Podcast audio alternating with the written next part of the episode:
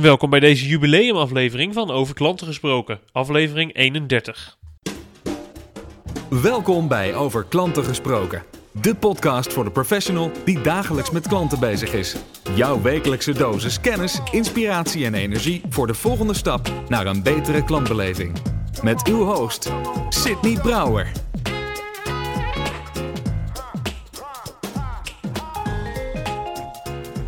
Ja, welkom bij deze jubileumaflevering van Over Klanten Gesproken. Want vandaag, 13 oktober 2016, is het precies een jaar geleden dat de allereerste aflevering van Over Klanten Gesproken online ging. En wat is er veel gebeurd het afgelopen jaar? En wat ben ik jou dankbaar dat je nu luistert, dat je eerder hebt geluisterd, dat je misschien wel een trouwe luisteraar bent, misschien wel zelfs recensies hebt achtergelaten uh, in iTunes, uh, uh, in de podcast store. Want wat is er veel gebeurd en wat heeft het me veel gebracht? Even voor wat cijfertjes.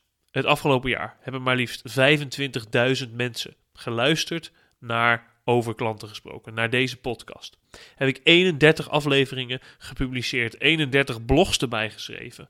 En het heeft mij zo ontzettend veel gebracht in de zin van connecties, in de zin van presentaties die ik mocht geven. Ik ben zelfs een keer herkend aan mijn stem in een rij uh, in een restaurant. Dus het is, uh, ja, het is ontzettend gaaf wat dit heeft gebracht. En ik wil jou er dan ook graag bedanken. En natuurlijk iedereen die te gast is geweest in mijn podcast. Iedereen die een aflevering heeft gedeeld, iedereen die een aflevering heeft gepubliceerd, Marketing Facts, uh, CustomerFirst.nl. Allemaal super bedankt voor de partnerships die we hebben. Echt heel gaaf. En ik ga natuurlijk gewoon door. En dan, heb ik, dan ben ik benieuwd. Wat wil jij het komende jaar horen in Over Klanten gesproken? Stuur me een berichtje op LinkedIn. Uh, laten we connecten op LinkedIn. Uh, stuur me een uitnodiging en stuur me ook vooral een berichtje. Wat vond je gaaf van het afgelopen jaar en wat wil je het komende jaar nog horen? Daar ben ik echt heel benieuwd naar, want alleen dan kan ik een echt klantgerichte podcast maken. Goed, in deze aflevering een, heb ik een hele speciale gast. Niemand minder dan Mr. Ron Kaufman. Een van mijn grote helden op het gebied van uh, service en klantbeleving. Een, absoluut een voorbeeld van mij en degene die mij een jumpstart heeft gegeven op het gebied, ja, uh, op het gebied van klantbeleving en het bouwen van een klantgerichte cultuur. Misschien ken je hem, misschien ken je hem niet, maar Ron is een van de werelds meest gevraagde experts op het gebied van service. Hij komt uit Singapore, het is een Amerikaan uit Singapore. Ontzettend veel energie. Heel gaaf, uh, hele gave theorie, methodologie heeft hij. En uh, nou ja, je hoort het. Ik ben fan van deze man. En het is me dan ook een eer dat ik hem, hem heb mogen interviewen voor mijn podcast. Een van de eerste interviews die ik heb gedaan. Echt al twee, tweeënhalf jaar oud. Uh, dat hoor je uh, misschien aan mijn stem. Misschien aan de audio-kwaliteit. ik weet nog niet zoveel over klantbeleving als dat ik nu weet. Maar toch is het denk ik een heel waardevol interview geworden. Dus we gaan luisteren naar de uh, jingle van CX Circle, naar mijn gesprek met Ron Kaufman. Ik hoop dat je ervan geniet en laten we connecten op LinkedIn. Deze aflevering van Over Klanten gesproken wordt mede mogelijk gemaakt door CX Circle. De onafhankelijke community voor professionals die met klantbeleving bezig zijn. Til jouw kennis naar een hoger niveau en ontmoet andere professionals zoals jij. Sluit je aan op cxcircle.nl. Today's episode is going to be completely in English because I have a special guest. My guest today is Ron Kaufman. Ron is the world's leading expert on service and building service cultures. He is the author of the New York Times best-selling book Uplifting Service and 14 other books on service, business and inspiration. His energy on stage is unbelievable and really an example for me personally. So I'm very delighted and honored to talk to him today. Welcome Ron. Well, thank you Sydney. I'm delighted to be here with you. So, Ron, you have been researching and teaching service all over the world for the past 25 years. What is the most important insight you have for organizations that want to improve their service? Well, delivering an excellent service performance, giving your customers uh, a great service experience is one objective. But to do that consistently over time, to do that in a sustainable manner, you can't only focus on giving those customers or giving your guests or your members or your visitors or your clients or whatever you call them a great service experience. For it to be sustainable, you also need to build a culture inside the organization that encourages service, supports service, educates people about service, reinforces service, leads people into service. So it's a it's a dual objective. To, one is to deliver a great service experience, but the other is to build a strong and sustainable service culture. And to do the former, you've got to do the latter. So it all starts inside the organization? Well, it starts wherever it starts, but if you want to make it sustainable, then you've got to work on what's going on inside the organization. Let me explain what I mean, Sydney. Mm-hmm. It could start by a customer complaint. And you focus everybody on where that complaint come from, what do we need to do differently to prevent those complaints in the future. That would be an example of focusing on service performance improvement. Mm-hmm. But that's not the same as building a strong culture of service where the people inside the company are eager to hear complaints. When a complaint comes in, they jump on it as a team and say, What a wonderful opportunity for us to improve. Let's share this inside the organization. Let's put together our best ideas working cross functionally between teams. Let's try new approaches. And then when we learn what works, let's share that throughout the entire organization. So you can see that the, the initial reaction is to get a better service performance, but the more sustainable long term reaction is going to be to build the strong service culture. That's what I also heard from other people working in the field of service and customer experience. That it has to be in the DNA of the organization. But it's very hard to find out where to start if you want to build a service culture. Yeah, Sydney, I mean, when you use the phrase in the DNA, you know, that's a cute metaphor, but it's not really helpful for a business leader. I mean, how do you get it into the DNA? Yeah. So there are some companies who have it in their DNA from the very beginning because the entire company culture, the ethos, the leadership, the core values, the mission, the positioning of the company from day one has been to excel in service, to differentiate within the industry based on service. So, for example, you could say Ritz Carlton in the hospitality sector, or Singapore Airlines in the airline sector, or Disney in the theme park sector, or Zappos in the online shopping sector. Those are four examples of organizations who, from day one, said that the service experience we deliver is going to be our competitive advantage. The entire culture is going to be built around service. But this is not the situation that many, many organizations face today. Many organizations grew over the years and over time and built up in size and success based on, for example, successful products or low prices mm-hmm. or wide distribution or mergers and acquisitions. And now in their industries, they want to also do well in service, but service is not in the DNA from the beginning. So the question is, how do you build it into the DNA? And that's where our architecture for building a strong and sustainable service culture has proven so effective. Yes, because you have developed or found out an architecture consisting of 14 parts that together form an uplifting service culture. Yes. Now, when you say 14 parts, that could sound a little bit scary to your listeners. So yeah. I'll break that down into really three major parts. The foundation, imagine a house, is teaching people the right service skills and giving them the right tools and making sure that they can apply those skills and tools in service situations, internally and externally. And I refer to that foundation as actionable service education, not customer service training because training teaches people the mechanics and the procedures, but it doesn't necessarily teach them the fundamental meaning of service or the principles that they should apply. So the foundation in that architecture is getting the education right. Educational foundation is this area called service culture building blocks. And that's where there are 12 pieces, but we can refer to them all together as blocks. Now, I can talk quickly about what those 12 different building blocks are, but I think that your listeners would be better served to know that once they hear this list of 12, which I will share, that they can go to our blog at upyourservice.com forward slash blog and be able to find many articles and many examples and many case studies in each of these 12 building blocks. Yeah, Sydney, would you, li- would you like me to run through the list? Yes, please. I've seen the resources and blogs on your website and they're very helpful and valuable. So thanks for sharing that. Please share some of the building blocks. So the first building block is called a common service language. Now, finance has a language, HR has a language, sales has a language, production has a language, but within a large organization, it's rare that everybody shares a common language of service and service improvement. So that's the first building block. And the good news is that the common language is created by successfully deploying service education to everybody in the organization. The second building block is having an engaging service vision. In other words, a, a, a, statement, a phrase, a tagline, a credo, a principle, something that is a rallying cry for everyone in the organization. So, for example, Singapore Airlines' engaging service vision is service even other airlines talk about. Yeah, that's now that's inspiring. inspiring for the staff. Yeah, Ritz Carlton says we are ladies and gentlemen serving ladies and gentlemen. Ooh, so elegant, so sophisticated. Every organization needs something like that that can be the common rallying cry. And that's the second building block, which is called engaging service vision. Mm-hmm. The next two building blocks, Sydney, are they go together.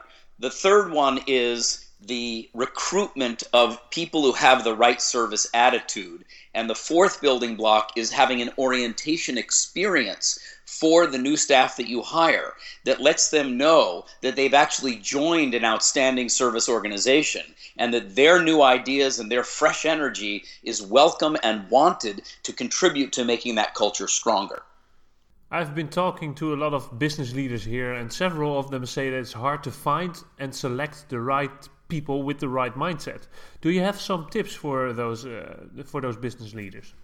Well, absolutely. The first thing to do is in your recruitment advertising, when you're putting out a job notice, don't spend all the time and paper and, and, and, and words describing the, the technical proficiencies that you're looking for. You know, you must be good at this software or you must have had this many years of experience. That, that you're going to figure out anyway. What you really want to do in your recruitment advertising is let people know what kind of a culture you have, what kind of a culture you're building, so that you naturally attract people who say, I want to work at that company and you naturally keep people away who say, no, no, no, that sounds too exciting for me, or it sounds too passionate for me, or it sounds too sophisticated for me, or it sounds too playful for me. But you should put your culture out there in the recruitment advertising right up front so you help people self select so that the people who do apply are already aligned with the type of organization and the type of culture that you're looking to build. The second idea is that in the recruitment interviews, you really want to be asking the kind of questions that allow people to reveal their attitude about service internally and externally.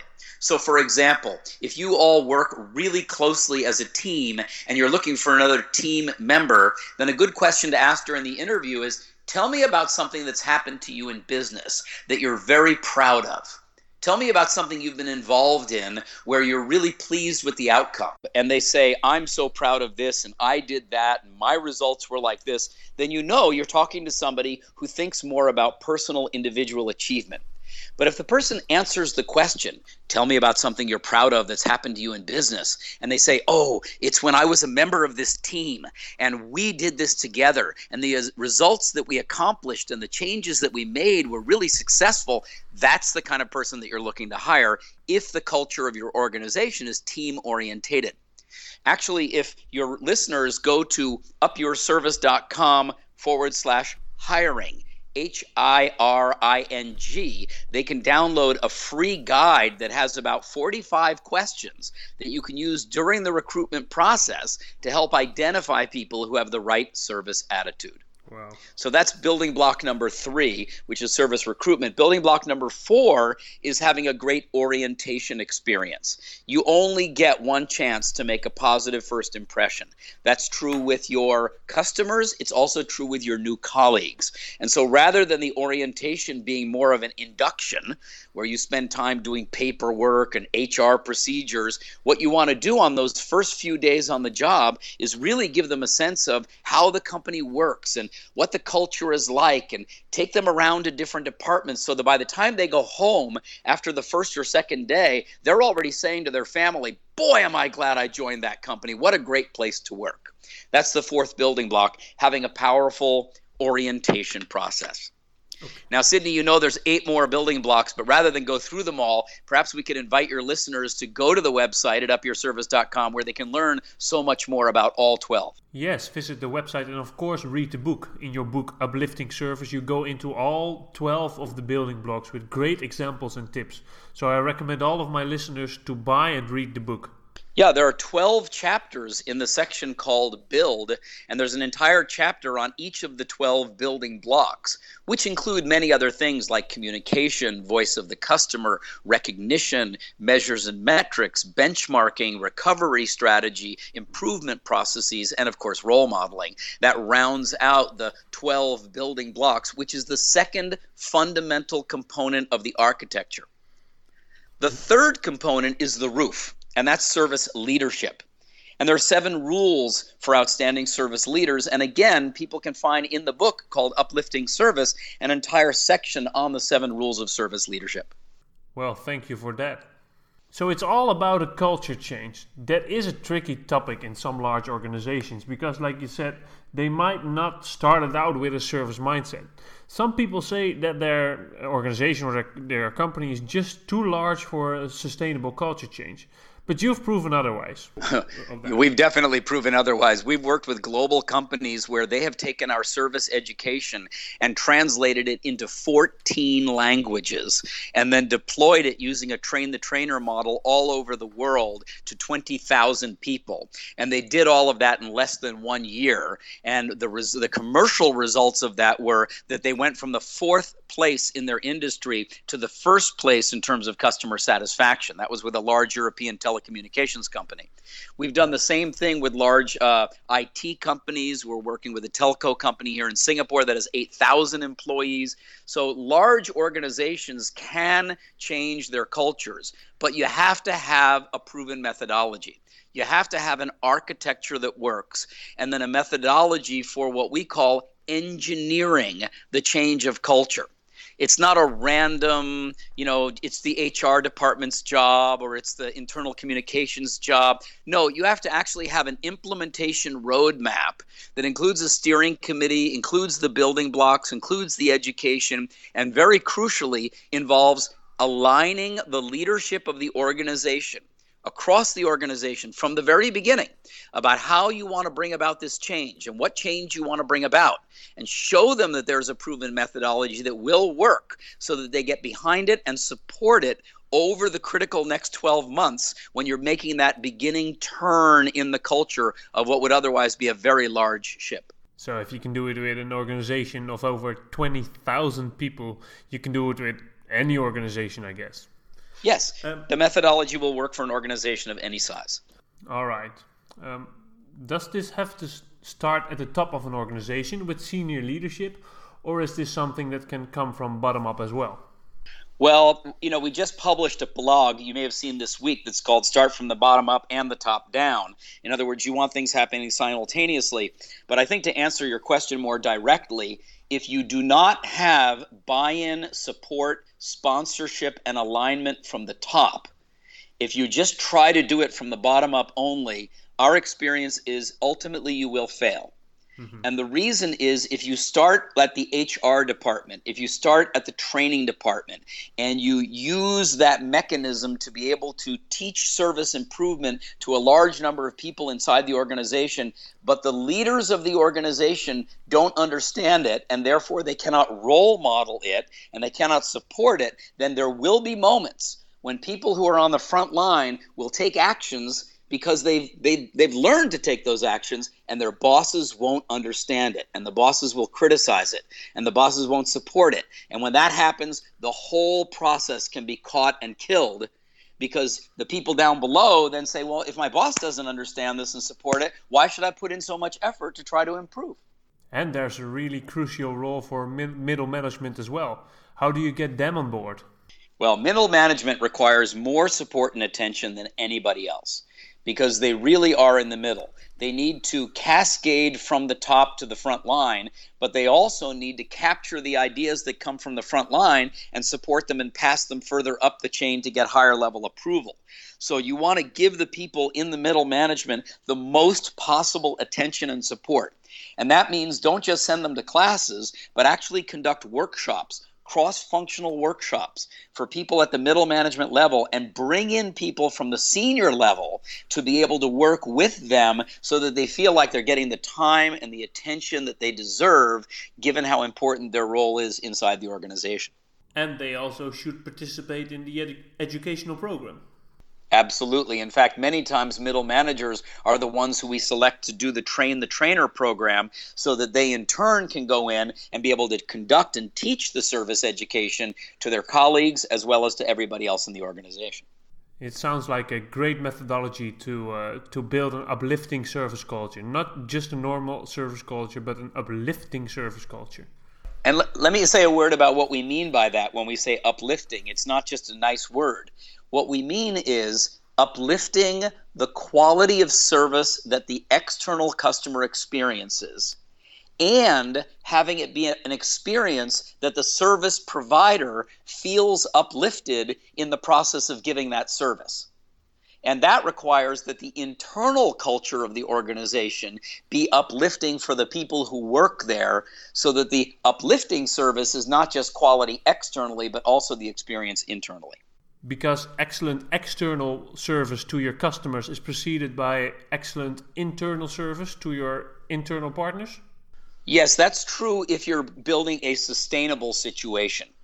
In other words, you could have somebody who is on the front line facing the customer who gives the external customer a great service experience, even if the service he's getting internally is not so great, if that person is a superhero you know, if they if they just they don't care about what happens internally, they are just personally going to do this outstanding service performance. That is possible, but it's not sustainable.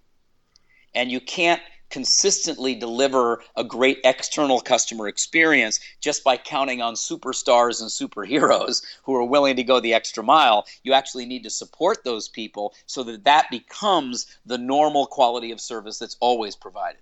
Yes, and everybody needs to be on board. Right. Yeah. Right. And it doesn't take being a superhero. It just takes being part of a, a, super culture where then it actually starts to become easier and easier to create those better external service experiences. Well, thanks, Ron, for your time and for sharing your knowledge on our shared passion.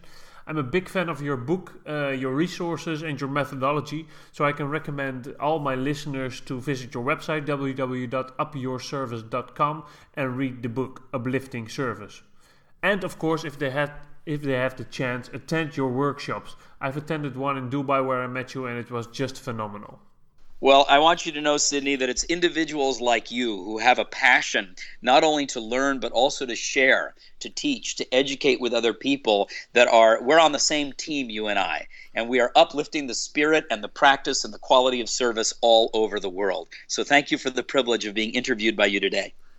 Thank you, Ron. Ron Kaufman. Deze aflevering van Over Klanten gesproken wordt mede mogelijk gemaakt door CX Circle. De onafhankelijke community voor professionals die met klantbeleving bezig zijn. Til jouw kennis naar een hoger niveau en ontmoet andere professionals zoals jij. Sluit je aan op cxcircle.nl. Zo hoorde je hoe zenuwachtig ik was voor dit gesprek. De grote Ron Kaufman, mijn held en de, de grote goeroe in mijn podcast. Uh, ik was redelijk zenuwachtig, klotsende oksels, alles. Maar het is ook zeker wel leuk om terug te horen uh, en te zien eigenlijk hoe ik ben gegroeid in het podcasten, al zeg ik het zelf. Jij bent misschien wel benieuwd naar de verschillende linkjes die Ron noemde in zijn interview. Die vind je allemaal op de show notes op www.sydneybrouwer.nl slash 31. Dat is het cijfer 31. Voor links naar het boek van Ron. Naar, kan ik je echt aanraden trouwens, Uplifting Service. Ik heb hem inmiddels drie, vier keer gelezen. Um, ook naar de website van Ron, waar je meer resources kan vinden op alle verschillende building blocks die hij heeft genoemd en ook die hij niet heeft genoemd. En um, daar vind je ook een foto van mij en Ron Kaufman. Uh, die is genomen in Noordwijk, uh, oktober vorig jaar, waar ik ehm, ja, trots, daar ben ik wel trots op. Ik mocht met hem het podium delen om te praten over een klantgerichte cultuur en hoe je dat bouwt. Hele gave ervaring. Er is helaas één eh, foto genomen die totaal niet mooi is. Eh, echt een afschuwelijke foto, maar mijn enige visuele aandenken aan die fantastische dag. Dus die vind je daar ook. En dat was hem. Dat was hem voor deze jubileumaflevering. Dankjewel dat je weer hebt geluisterd. Dankjewel dat je een trouwe luisteraar bent. En eh, tot de volgende keer. De eerste dinsdag van november heb je weer een nieuwe gewone aflevering van Over Klanten Gesproken. En vergeet niet met me te connecten op LinkedIn. Bedankt voor het luisteren naar deze aflevering van Over Klanten Gesproken. Voor meer afleveringen en de show notes, kijk je op sydneybrouwer.nl slash podcast. Graag tot de volgende keer.